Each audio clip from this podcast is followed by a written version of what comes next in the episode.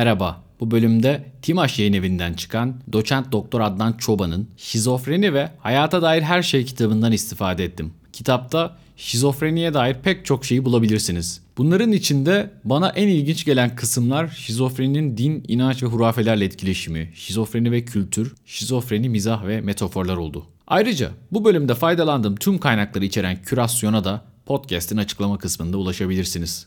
Keyifli dinlemeler.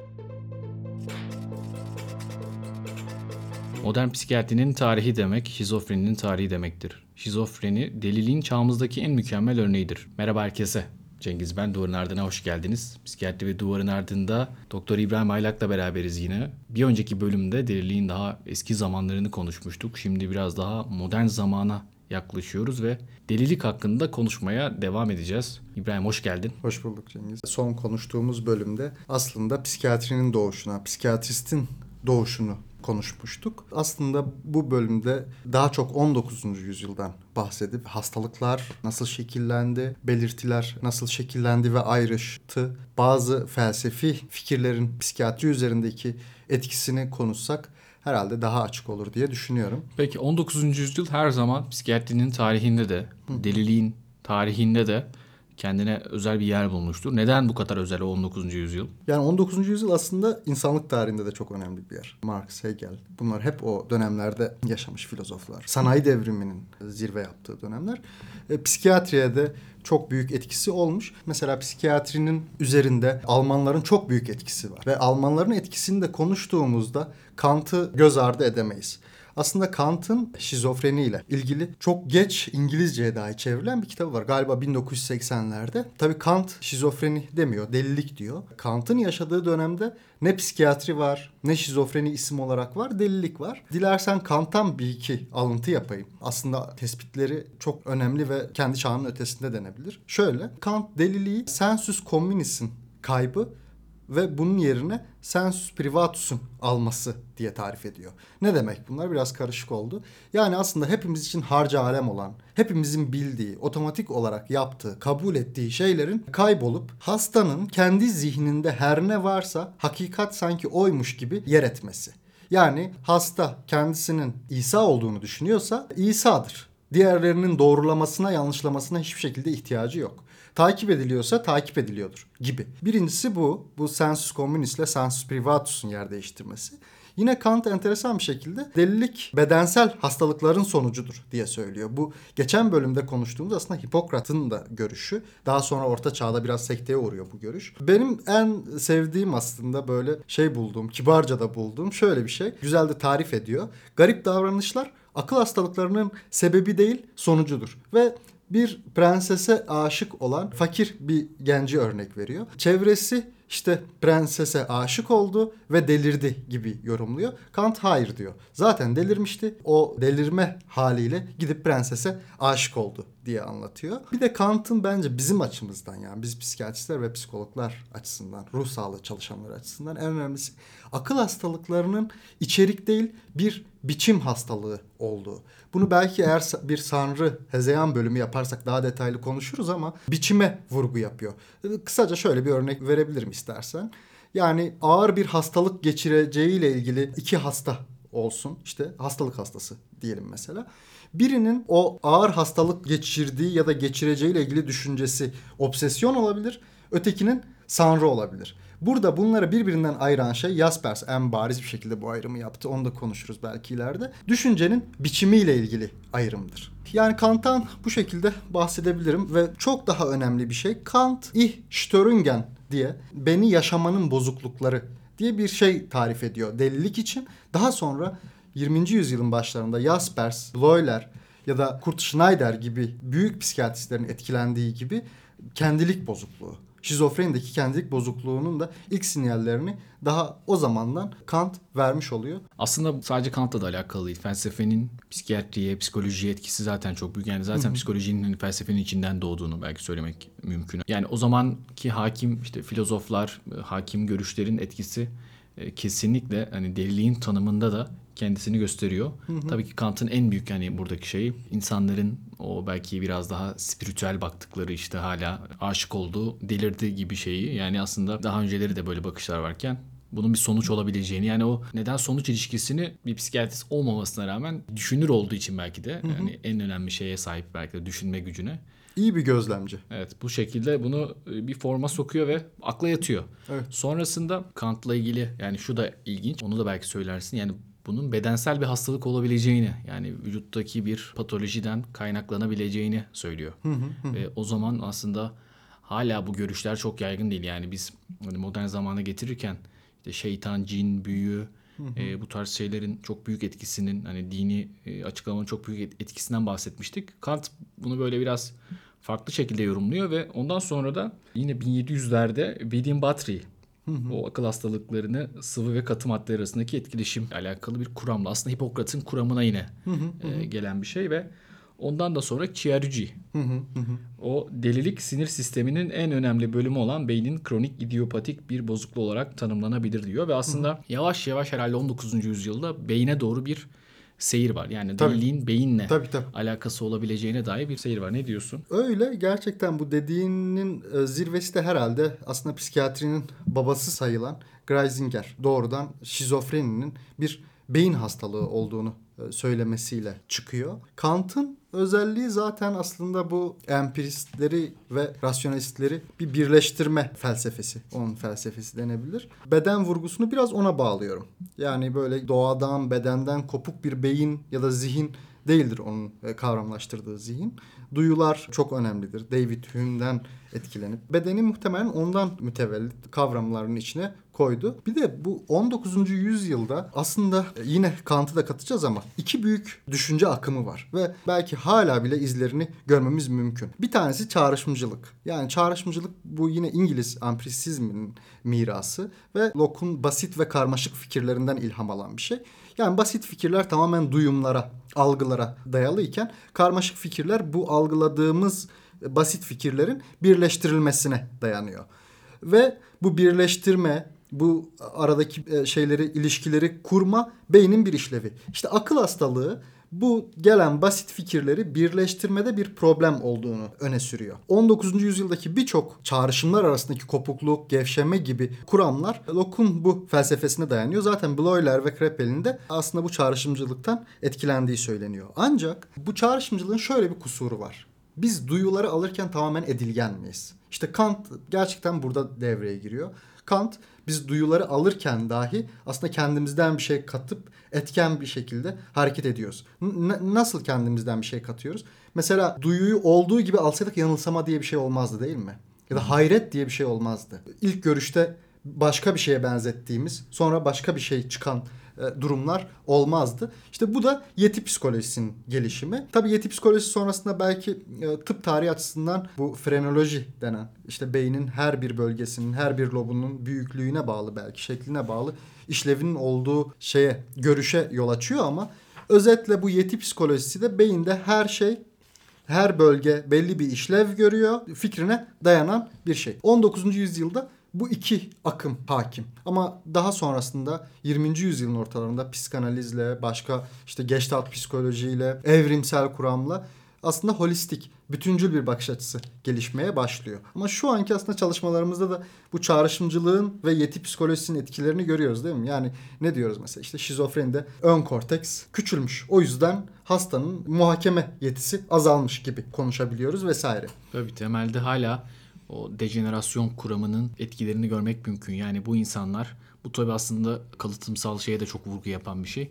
İşte doğuştan belki de gelen bir şekilde ya da etrafta olup bitenlere bağlı ya da enfeksiyonlara, toksinlere bağlı bir dejenerasyona uğruyor bu insanların beyinleri ve işte biz de bunu bakın hani gösterdik. Yani o zamanki işte otopsi çalışmaları, postmortem beyin incelemeleri hep bir lokalizasyon göstermekte. İşte şuralarında şu olmuş, lezyon göstermekte. Ama şey de var. Yani o çalışmalarla da ilgili okudum, şöyle bir şey vardı. Gerçekten bu lezyonları gösteriyorlar. Şöyle eleştiriler alıyorlar o zaman. Zaten işte akıl hastalığı olan insanlar işte öz bakımları kötü, hayatlarını idame ettirmekte zorlanıyorlar. Zaten beslenmesi kötü. Beslenme kötü. O zamanlar işte madde kullanıyor. Evet, bir sürü enfeksiyon var, savaş var, kıtlık var ve bu insanların beyinlerinde bir lezyon olmama ihtimali de çok az. Ve gösterdikleri lezyonla akıl hastalığının bir korelasyonu var mı tartışılır. Yine Kant'ın aslında şeyi gibi oluyor. Yani o lezyonun sonucu değil de o hastalık zaten vardı ve lezyon da başka bir şeyin sonucuydu.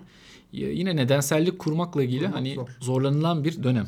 Bir de orada şöyle karıştırıcı bir şey oluyor. Yani 19. yüzyılın neredeyse sonuna kadar şizofreni, sifilis, Alzheimer bunlar ayrışmış hastalıklar da değil. Yani bunların çoğuna demans adı altında toplanıyor. Şizofreninin de aslında Kraepelin'in söylediği şey demensiya precox dediği. Sifiliz de benzer bir şekilde ele alınıyor. Yani aslında Alzheimer'ın şizofreni gibi bir demans olmadığı 1900'lerin başında Alois Alzheimer tarafından ortaya konuyor. Onun da enteresan bir hikayesi var. Bilirsin belki. Alzheimer çok erken yaşta ölen biri. Herhalde 56 ya da 46 yanlış hatırlamıyorsam. Şimdi Kraepelin çok büyük bir adam ve ekibi de çok sağlam. Kimle beraber çalışıyor? Alois Alzheimer'la beraber çalışıyor. Babinski ile beraber çalışıyor. Bunlar demansları araştırıyorlar. Alzheimer erkenden ölüyor ama Alzheimer demansını şizofreniden ayırmış. Daha sonra bir nöroloji kongresinde şimdi tamam Kraepelin'in demensiya precox'u var ve şu an Alzheimer dediğimiz demansa bir isim bulmamız gerekiyor deniyor. Ve Kraepelin hem ekibin başında olduğu için hem bu ayrımda katkısı çok olduğu için buna Kraepelin demansı diyelim. Bugünkü Alzheimer demansına Kraepelin demansı diyelim. Kraepelin de olmaz diyor. Onu Alzheimer ayırt etti gibi karşı çıkış oluyor ve aslında şu an Alzheimer'ın ismini biraz da Kraepelin sayesinde biliyoruz. Kraepelin zaten çok kibar, çok etik bir insan. Kitabındaki dili dahi bunu gösteriyor yani. Çok çalışkan. Çok çalışkan tabii. Hafta sonları, tatillerde işte bu bugün hani ona geleceğiz. Bugünkü bizim kullandığımız bu tanık kategorileri, DSM'leri yaratmak adına böyle bellek kartları mı diyeyim, notlar mı diyeyim, sürekli hastalarla ilgili notlar tutup onları tekrar gözden geçiren birisi. Sifiliz dedin. Belki sifilizin delilikle ilişkisini de o çağ üzerinden konuşmak lazım. Çünkü gerçekten sifilizin o 3. evresi mi, 4. evresi mi bir evresinde böyle. Yani şu an bizim hani delilik dediğimiz şeyin tablonun tam anlamıyla karşımızda olduğunu görüyoruz. Felçle birlikte oluyor. Nörosifilizdeki psikiyatrik bulguların Meningitslerdeki kronik iltihaba bağlı olduğunu bulan Antoine Laurent ve hani aslında bu da şöyle bir tartışmayı beraberinde getiriyor. O zamanın hani neden Alman ekolü psikiyatride çok önde? Çünkü Fransızların inanılmaz bir otoriter tutumu var. Ve hani bu kadar hani sifilizin bir patolojisini bulan, bunun işte klasik anlamda şizofreni olmadığını, deliliğin olmadığını ispat eden bir adam bile ancak kendine bir kütüphane memuru olarak yer buluyor. Yani o zaman belki Fransızların işte Esquirol'ün ondan sonra gelenlerin böyle biraz görünüp sonradan kaybolmasının işte yönetimle de ilişkisi var. O yüzden Almanlar öne geçiyor diyelim. Öyle. Yani özetle bu demanslar kendi aralarında hastalıklar aslında çok yakın bir zamanda. 100-150 yıl önce ayrılmaya başlıyor. Şimdi biz doğrudan Kraepelin'e girdik ama Kraepelin aslında bugünkü şizofreni kavramlaştırmasını yapan adam. Şizofreni açısından hatta paranoya açısından en önemli kişilerden biri Kraepelin. Kraepelin çalışkanlığından bahsetti. Şimdi Kraepelin zamanında kadavra beynini mikroskop altında incelemek popüler. Herkes kadavra beyni inceliyor. Yani ölü kişilerin beynini alıp kesitlere ayırıp bunları inceliyor. Charcot mesela bu konuda çok çalışkan ve büyüktür ve o yüzden de birçok nörolojik hastalığı o tanımlamıştır hakikaten. Yeri gelmişken söyleyelim. Yani Charcot'un nörolojiye yaptığını başka hiç kimsenin bir bilim için yaptığına daha denk gelmedi. Şimdi Kraepelin'e dönersek, Kraepelin'in ise bir kusuru var. Görme kusuru var. Dolayısıyla mikroskoptan da öyle preparatları çok rahat bir şekilde inceleyemiyor. Ama çok da zeki bir adam. Kendi yolunu belki başka bir şekilde buluyor. Takip ettiği hastaların gidişatını küçük küçük kartlara yazarak not ediyor. Kraepelin öldüğünde 20.000 tane hastanın detaylı kartı var. 20.000.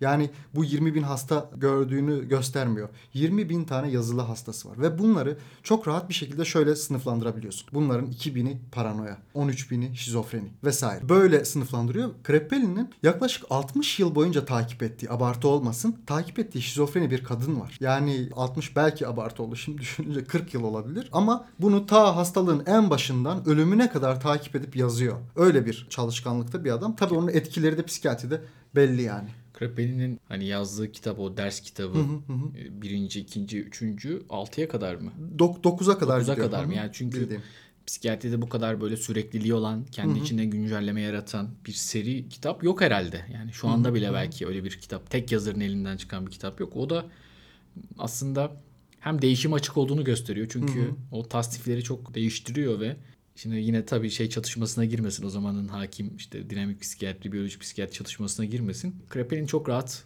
tanılarını, şeylerini değiştirebiliyor. Yani bazı şeyleri gruplara ayırıyor. Bazılarında yanıldığını söylüyor. O zamanki işte romantik psikiyatristlerin pek yapamadığı bir şey yapıyor. Böyle birisi. Öyle. Kitabında da dinamik psikiyatriden bahsediyor ve oldukça kibar bir şekilde bahsediyor. Şimdi Freud geriye döndüğünde kavga etmediği, şey yapmadığı, eleştirmediği kimse yok. Aslında Freud'un kuramının iyi olduğunu ama şu an bağlamımızın dışında olduğunu deyip geçip gidiyor. Öyle bir adam hakikaten. Yani Kraepelin'e gelmişken, şimdi Kraepelin'in derdi gerçekten kendisinin söylediği felsefi spekülasyonlardan biraz kopup İş yapalım. Ya biz bu hastaları nasıl tanıyacağız? Gidişatlarını nasıl anlayacağız? Gibi. Ve aslında hastalığına şizofreni için demensiye precox diyor ya. Yani erken bunama. Erken başlangıçlı bunama. Aslında isminde bile hastalığın ne zaman başlayabileceği, değil mi? Gidişatının nasıl olduğuyla ilgili fikir veriyor. Öyle aslında operasyonel bir kafa diyelim. Yani bizim için çok faydası olan birisi. Ancak eleştirilebilecek tarafları da çok fazladır. Ondan sonra yine onun çağdaşı Bleuler var biliyorsun. Bleuler aslında şizofreninin isim babası. Şimdi Cengiz'in de, yani senin de başta söylediğin gibi, şizofreni çağımızdaki deliliğin en mükemmel örneğidir. Bu ne demek oluyor? Aslında şizofreni bir kurgu. Delilik diye bir şey var. Delilik kurgu değil. Ama deliliği tanımak için, deliliği klinisyenlerin gördüğünde anlaması için kavram olarak biz şizofreni kullanıyoruz. Yarın öbür gün başka bir şey kullanacağız. Belki daha geniş, belki daha dar. Zaten tarih de şizofreniyi genişletip daralmayla dolu. Yani bununla ilgili kavramlarla dolu diyebiliriz. Daraltmak ve genişletmek demişken, İşte Bleuler'le Kraepelin arasında da böyle bir fark var. Bleuler Kraepelin'e göre işte halüsinasyon varsa, hezeyan varsa şizofrenidir den ziyade şizofreniyi böyle bir bütün olarak karakterin, kişiliğin değişimi olarak ele alıyor. Bir bütün olarak deneyimin arka planının değiştiği şekilde düşünüyor ve bunun da otistik bir yaşantı olduğunu söylüyor. Şimdi Cem Hoca sürekli şey der. Yani şizofreni tarihinde bu kadar çok otizmden söz edilmesine rağmen nasıl oluyor da 80'den sonra şizofreni ve otizm bir daha yan yana gelmiyor? Bu hakikaten enteresan bir soru. İşte otizm dediğimizde de Bleuler'i asla göz ardı etmememiz gerekiyor. Bleuler diyor ki, yani şimdi biz klinikte, poliklinikte bir hasta gördüğümüzde hasta bize hezeyanlarından bahseder. Bize işte ses duyduğundan bahseder. Tamam, sen şizofrenisin der. Ama Bleuler diyor ki bu şekilde baktığında halüsinasyonları olmayan, hezeyanları olmayan ama şizofreni olan hastaları gözden kaçırırsın. Şimdi Parnas'ın bir tane makalesinde ben şeyi görmüştüm bununla ilişkili. 1980 öncesi psikiyatristlerine biz şizofreni teşhisini sadece halüsinasyon ve hezeyanla koyduğumuzu asla anlatamayız diyor. Aslında Bleuler'in de karşı çıktığı şeylerden biri bu. Yani bu pozitif belirtiler dediğimiz sanrı, varsana ve dezorganizasyon şizofreni teşhisini kaçırıyor. Yani diyor. 80'li yıllar öncesinde insanlar pozitif belirtileri tek başına yeterli bulmuyorlar. Bulmuyorlardı. Şimdi biraz daha şey. Geçen ben bir anket doldurdum işte bir ilaç şeyi için. Hastanın işte antipsikotik seçiminde en önemli unsur nedir sizin için? Birinci sırada pozitif psikotik belirtiler. Aslında bu da yine delilikle ilgili işte o hakim görüşün bence tezahürü. Yani bir insan işte kendi kendine konuşursa, kulağından sesler gelirse, kendini Allah sanırsa, tuhaf üstü başı çıplak, yarı çıplak sokakta koşarsa o zaman ona deli diyor insanlar. Yani şu anda da biz sokakta böyle bir adamı görsek deli deriz. Kesinlikle öyle. Diğer yandan mesela işte otistik yaşantısı olan müzevi bir hayat yaşayan, evinde işte yorganı üstüne çekmiş, içine kapanık, sessiz. Kapanmış. Bu deli değildir yani. Değil mi? Nedir bu adam? Yani bu aslında şizofreni olabilir işte.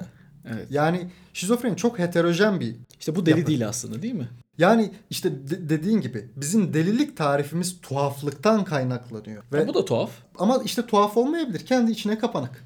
Zaten hani o şeydir. Etkileşim kurduğun sürece tuhaflığı açığa çıkacaktır. Belki de. Evet. Negatif belirtilerin hani şeyi odur ya. Yani zaten olması mümkün şeylerin. Azalması. Evet, azalması gibi. Pozitif belirtiler zaten olmaması gereken şeyler. Yani orada da hani onu insan fark ediyor. Yani sanki ilk amacımız şizofreniyi tedavi etmek değil, deliliği tedavi etmek. Yani bu psikiyatristlerin böyle bir refleksi var. Bu da gerçekten bence 10 bin yıllık kökeni olan bir şey. Yani çok eskiden gelen bir şey. Tabii yani bu bizim araştırma yöntemlerimize, epistemolojimize çok yansıyor. Bu konuşmada Cem Atbaşoğlu'ndan çok alıntı yapacağım ama onun böyle şiddetli belirtilerin çok göze çarpmasıyla ilgili sürekli derslerinde anlattığı bir şey vardır ya. Yani şiddetli belirtiler bir hastalığın tanınması için daha kolay ve daha görünür olduğu için bu güvenilirliği artıran bir şey. Yani düşünsene birinin kendi kendine konuştuğunu ya da ne bileyim gerçek dışı şeyler söylediğini herkes anlayabilir. Ama çok hafif düzeyde böyle ince bir konuşma sapmasının fark edilmesi çok daha zor bir şey. Yani düşünce bozukluklarından bahsediyorum mesela. Teğetsel konuşmanın böyle hafif formunu düşün. Çevresel konuşmayı düşün vesaire. Bunlar pratik yaşamda işi kolaylaştırmak için biraz ortaya atılan şeyler ama biraz deliliğin özünü kaçırmaya da sebep olabiliyor diyebilirim. Dilersen şu Bleuler'le Kraepelin'i şöyle toparlayabiliriz. Şimdi Kraepelin ve Bleuler şizofreni açısından hatta psikiyatri sınıflandırması açısından en büyük iki isim değil mi? Yani düşündüğün zaman biz teşhisleri kılavuz olarak Amerikan DSM kılavuzuna göre yapıyoruz. Bizim birçok hastalıklarımız orada geçer. Bu DSM'nin ilk bir öncülü var. 1, 2, 3 değil. Yani ne diye geçiyor ismini şu an hatırlayamayacağım ama Amerikan ordusunun asker almak için kullandığı bir şey o. O Bleuler ilhamlı bir kitap. DSM 1 çıkıyor daha sonra. Yine Bleuler'den ilham alıyor. DSM 2 çıkıyor. Yine Bleuler'den ilham alıyor. Nasıl Bleuler'den ilham alıyor? Ne demek yani? Mesela delilik üzerinden gidelim dilersen. Delilik normallikle bağını tam koparmamıştır. Normallikle bir süreklilik halindedir. Delilik kişiliğin, karakterin, deneyimin arka yapısı, planının komple değişmesi anlamında kullanılıyor Bleuler için. Ve Bleuler şizofreni için çekirdek belirtileri tanımlamak peşinde. Nasıl? Otizm mesela. Yani otizm diğer bütün gördüğümüz farklı belirtilere yansımıştır. Yani şöyle, halüsinasyonda da otizm vardır, hezeyanda da otizm vardır, konuşma bozukluğunda da otizm vardır. Otizm dediğimiz şeyse, sen geçen konuşmuştuk, güzel bir şey söylemiştin. Onu bir daha söylersen daha açıklayıcı olur. Hatırladın mı geçen söylediğin şeyi? Evet, yani dış dünyayla teması olmayan şizofrenler... Aynen. Artık böyle kendine ait bir dünyada yaşıyorlar. İşte arzuları, istekleri yani dış dünyaya kapanmış tamamen. Hı hı. Dış dünyayla herhangi bir teması yok. Uzaklaşıyorlar ve işte iç yaşamının o kendince üstünlüğü, gerçeklikten bu kopuşa otizm deniyor. Yani Bleuler'in tanımına göre. Yani Bleuler'in otizm tarifi bu ve Bleuler bu otizm halinin bizim şizofrenide gördüğümüz farklı belirtilerin hepsine nüfuz ettiğini, hepsine yansıdığını söylüyor. Yani Bleuler'den sonra gelen Blankenburg, Minkowski bu büyük fenomenologların da aslında şizofren için böyle çekirdek bir belirti bulalım ve diğer bütün belirtilerde onun izlerini görelim çabası vardır. Ama Kraepelin'de durum farklı. Dediğimiz gibi bizim DSM 1 ve 2'de Bleuler'in düşünceleri ve bu tarz bir düşüncesi hakim ve aynı zamanda psikanalitik kuramın da etkisi çok fazla hakim. Ama DSM 3'te muhtemelen ilaçların da çıkmasıyla birlikte geçen gün agnostik demiştin ya Kraepelin için. DSM 3'te agnostik aslında. Yani hiçbir kurama bağlı olmadan sadece biz gördüğümüz belirtileri tarif edeceğiz. Ama bu belirtilerin birbirine bağı önemli değil. Bleuler'de önemlidir ya. Hepsini otizm birleştiriyordu. Ama bunların hiçbirinin birbirine bağı önemli değil. İşte şu kadar madde varsa bu adam şizofrenidir. Bu kadın bipolar bozukluktur vesaire gibi teşhis konuyor. Ve şu an DSM 5'teyiz. 3, 4, 5'ten itibaren artık Kraepelin'in etkisi vardır DSM'lerde. Bizim tanı sistemlerimizde. Yani bu söylediğin iyi oldu. Yani şu an neo-Kraepelinyen tanı sınıflama sistemini kullanıyoruz DSM-3'ten itibaren. Kraepelin'in o agnostik tarafını şunda görüyorsun. Yani Kraepelin evet böyle gidişli şeyler var. Böyle oluyorlar. Ama şu anki bilgilerimizde bunun nedenini tam olarak bilmiyoruz. Hı hı. Aslında bugün hala bilmiyoruz. Ve Kraepelin bunu bilmeyişini kabul ediyor ve onun karşısında da hemen her şeyi bildiğini iddia eden bir grup var. Aslında her şeyi açıklayan çok basitçe. O yüzden mesela o DSM 1-2'de o reaksiyon kelimesi. Evet. Çünkü sen reaksiyon diyorsan bir şeye bunun neye reaksiyon verdiğini söylüyorsun bir yandan. Yani sen aslında nedeni biliyorsun. Ve onların güçlendiği bir dönemde Kraepelin'in ölümünün arkasından onların güçlendiği bir dönemde tekrar Kraepelin'e dönmek ve deliliği aslında tekrar Kraepelin'in bakışıyla beraber ortaya koymak için neler değişti dünyada? Yani ilaçlar bulundu tamam ama sanki başka şeyler de oldu herhalde. Tabii. Şimdi çok önemli bir olay var bir kere. Şimdi DSM 3'ten önce birkaç önemli olay oluyor. Birincisi Rosenhan deneyi. Bu Rosenhan galiba bir sosyolog. Birkaç akıl hastalığı, şizofreni rolü yapan birkaç hasta rolü yapan birkaç kişiyi buluyor. Bunları akıl hastanelerine bu yakınmalarla, işte bazıları diyor ki ses duyuyorum, bazıları ben takip ediliyorum vesaire diyor. Bunları akıl hastanelerine gönderiyor Rosenhan. Ve bunlar şizofreni tanılarıyla, galiba bipolar tanısı alan da var, akıl hastanelerine yatırılıyor. Daha sonra Rosenhan bu sonuçları gayet akademik, bilinen bir dergide makale olarak yayınlanıyor. Hatta o zamanlar psikiyatri galiba lağvedilecek gibi konuşmalar olmaya başlıyor. İkinci şey, büyük olay, Amerikan ve İngiliz doktorlarının koydukları teşhislerin tutarlılığı açısından bir karşılaştırma yapılıyor. Yani bir hayli farklı teşhisler konmaya başlıyor. O zaman da DSM-3 Kraepelin'e daha yaklaşıyor. Niye Kraepelin'e daha yaklaşıyor? Az önce dedin ya, reaksiyon kelimesi dediğimiz zaman işin arka planını bilmemiz gerekiyormuş gibi bir durum. Ama Kraepelin, yani Kraepelinian bakış açısı böyle değildir. Ne görüyorsan o. Hastanın sanrısı mı var? Sanrısı. Ama sanrıları nasıl tanımlayacağız? Onu da tanımlayacağız. Varsanları nasıl tanımlayacağız? Sanrı dediğim bu arada hezeyan. Hezeyan nedir? Halüsinasyon nedir? Bunların tanımları sınırlanacak. Ama buradaki kötü olan şey düşünce bozuklukları konuşma bozukluğuna indirgeniyor. Ama dar, sınırlı bir alana konuyor ve DSM-3 doğuyor. DSM-3'ün şimdi eleştirisini yapmaya çok da gerek yok. Ve çokça da yapılıyor. Klinikte, poliklinikte aslında çok da işler bir yöntem. DSM tanı sistemini kullanmak. Ama çalışmalarda bu çok sekteye uğruyor ve şizofreni ile ilgili geçerliliği muhtemelen biraz kaçırıyor. Dilersen onu belki başka konuşmaların konusu yapabiliriz. Yani DSM'lerin de, şu anki Kraepelinian DSM'lerin de eleştirilecek çok taraf var. O yüzden şimdi artık biraz daha benim makul bulduğum psikiyatristler neo-Bleuler'yan bir bakış açısına ihtiyacımız var. Neo-Kraepelinian bakış açısını biraz daha yumuşatmak için neo-Bleuler'yan bir bakış açısına ihtiyacımız var diyor bazı psikiyatristler. Başta Nancy Andreasen olmak üzere. Tabii. Nancy Andreasen, yani son zamanlardaki makalesi sürekli günah çıkarma şeklinde ya. İşte biz DSM'yi yaptık ama işler biraz rayında gitmedi. Başında biz böyle düşünmemiştik falan. Bu 2007'deki bir makalesi var. Orada galiba Amerika'da Fenomenolojinin Ölümü diye makalenin ismi de. Yanlış hatırlamıyorsam. Orada yani biz bunu poliklinikte hekimler kolay ve güvenilir tanı koysun diye çıkardık ama bunların böyle harıl çalışmalarda, akademik çalışmalarda da kullanılacağını öngöremedik diye söylüyor. Yine DSM'ye yani savunur tarafları var ama bilmiyorum, bana çok samimi gelmiyor. Sen ne diyorsun? Yani Nancy Andreasen'in mi? Aslında yani kesinlikle niyetleri, yola çıkış şeyleri mantıklı. Ama nihayetinde tarihte böyle bir iz bırakma şeyi de var ya. Yani bir tanı kriterini bir kılavuzun içinde bir yere sokmak ve onunla beraber sen belki bütün çalışmalarını ona göre dizayn etmiş bir insansın ve onun değişmesi geriye dönük birçok şeyi boşa çıkarıyor. Yani böyle şeyler de olabiliyor. O yüzden yani birilerinin tesirinde olması ya da birilerinin bununla ilgili de son kongrede vardı. Yani mesela bir tanı kriteri nasıl kabul ediliyor? Mesela işte şizofreni tanı kriterleri diyelim ki nasıl bir grup çalışmasıyla ortaya çıkıyor? Yani tek tek insanlar oylar veriyorlar. Bazı puanlamalar var. Onun geride bırakıyorlar. Sonra tekrar bir üst şeye çıkıyor falan. Böyle çok anlatamadım da hiç sandığımız gibi değilmiş yani. Tabii. Bir tanı kriterinin ya da bir kılavuzun yayınlanması çok kapsamlı, zor bir şey. Zor ama insanın beklentilerini de karşılamıyor bir açıdan da, değil mi? Yani imkansız bir şey herhalde. Yani o yine yani delilik nedir sorusuna gider. Bütün bu kılavuzların şeyi yani biz de mesela yani 30 dakikadır konuşuyoruz belki. Delilik şudur diyeceğimiz bir şey yok. Yani deliliğin evrimini ve modern zamanlarda bana modern zaman da biraz komik geliyor. Belki 2200 yılında bizim bugünlerimizle dalga geçecekler.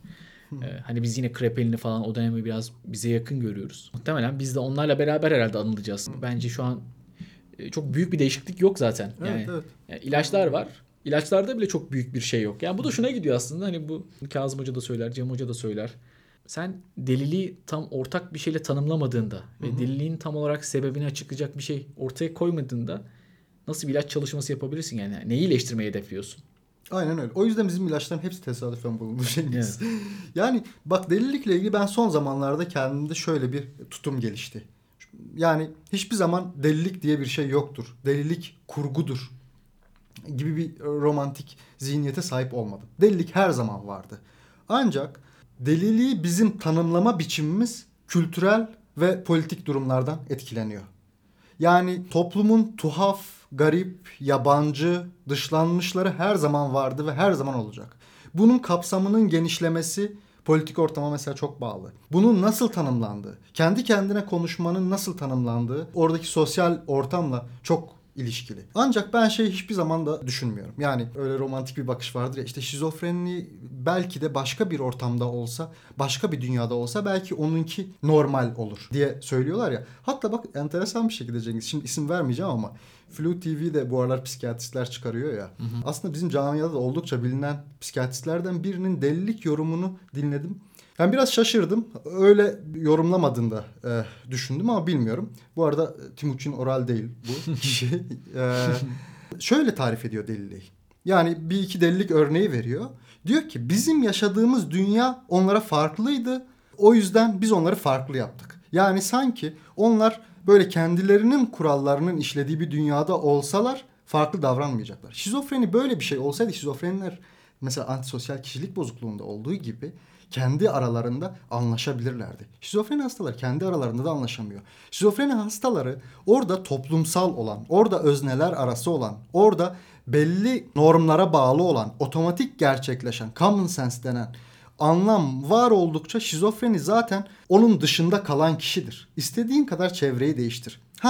Bu şizofreni için yaşam koşullarını değiştirdiğin zaman işler hafiflemez anlamına gelmez. Onların kendi ihtiyaçlarına göre çevreyi belli şekilde organize etmek elbette onların belirtilerini, hastalıklarını daha da azaltacaktır. Ama yani bu insanlar bu dünyanın farklıları ama başka dünyanın belki başka şeyleri, o biraz kişilik bozuklukları için geçerli olan bir şey. Hani derler ya işte narsistik kişilik bozukluğu, antisosyal kişilik bozukluğu eskilerin kahramanıdır vesaire. Belki şu anki otizm. Yani şu anki otizmi kullanış şeklimizle alakalı. Yani farklı şekilde zihin dünyaları olan insanların şizofreni içinde bahsettiğimiz otizm gibi, yani şu nöro gelişimsel bozukluk otizm için. Belki onun için de geçerli olabilir. Onlar gerçekten çevreyi değiştirdiğin zaman daha fazla uyumsal olabiliyorlar ama onlar gerçekten kendi arkadaşlıklarını kurabiliyorlar. Evet, kurabiliyorlar. Ama Parnas'ın sözü var. Şizofreni tam olarak özneler arasılıktan bir kopuşu temsil ediyor der. Yani özneler arasılık olduğu sürece nasıl olduğu hiç önemli değil. Oradaki kopuşa biz şizofreni diyoruz. Biz böyle tanımladık. Bu kurgu. Tamam. Parnas'ın bir makalesinde daha öyle geçiyor. Şizofreni diyor, fil gibi, dünya gibi, paralizis generale gibi doğal bir şey değildir diyor. Şizofreni bir kültürel bir üretimdir belki de. Ama şizofreninin denk geldiği şey her neyse delilik diyoruz. Gerçeğin ta kendisi. O var. O doğal bir şey. Onu tanımlama şeklimize de şizofreni diyoruz. Peki.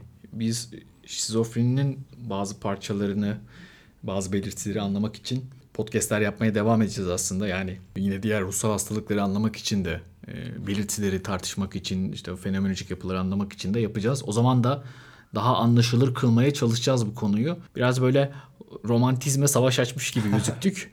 Ama zor olan herhalde bunları belki dile getirebilmek. Yani etrafında 3-5 tane böyle çok kolay, ne güzel farklı bir şey söyledi deyip edebiyat parçalamak çok bana gelmiyor. Yani kolaya kaçmak geliyor. Zor olan kısım, zoru yapıp insanları etrafında toplayabilirsen herhalde o zaman belki kıymetin oluyor. Yani belki bu Kraepelin'in yaptığı, Bleuler'in yaptığı şey tam da buna denk geliyor. Buraya kadar dinleyen herkese çok teşekkür ederim. Kendinize iyi bakın. Hoşça kalın. Teşekkür ederim.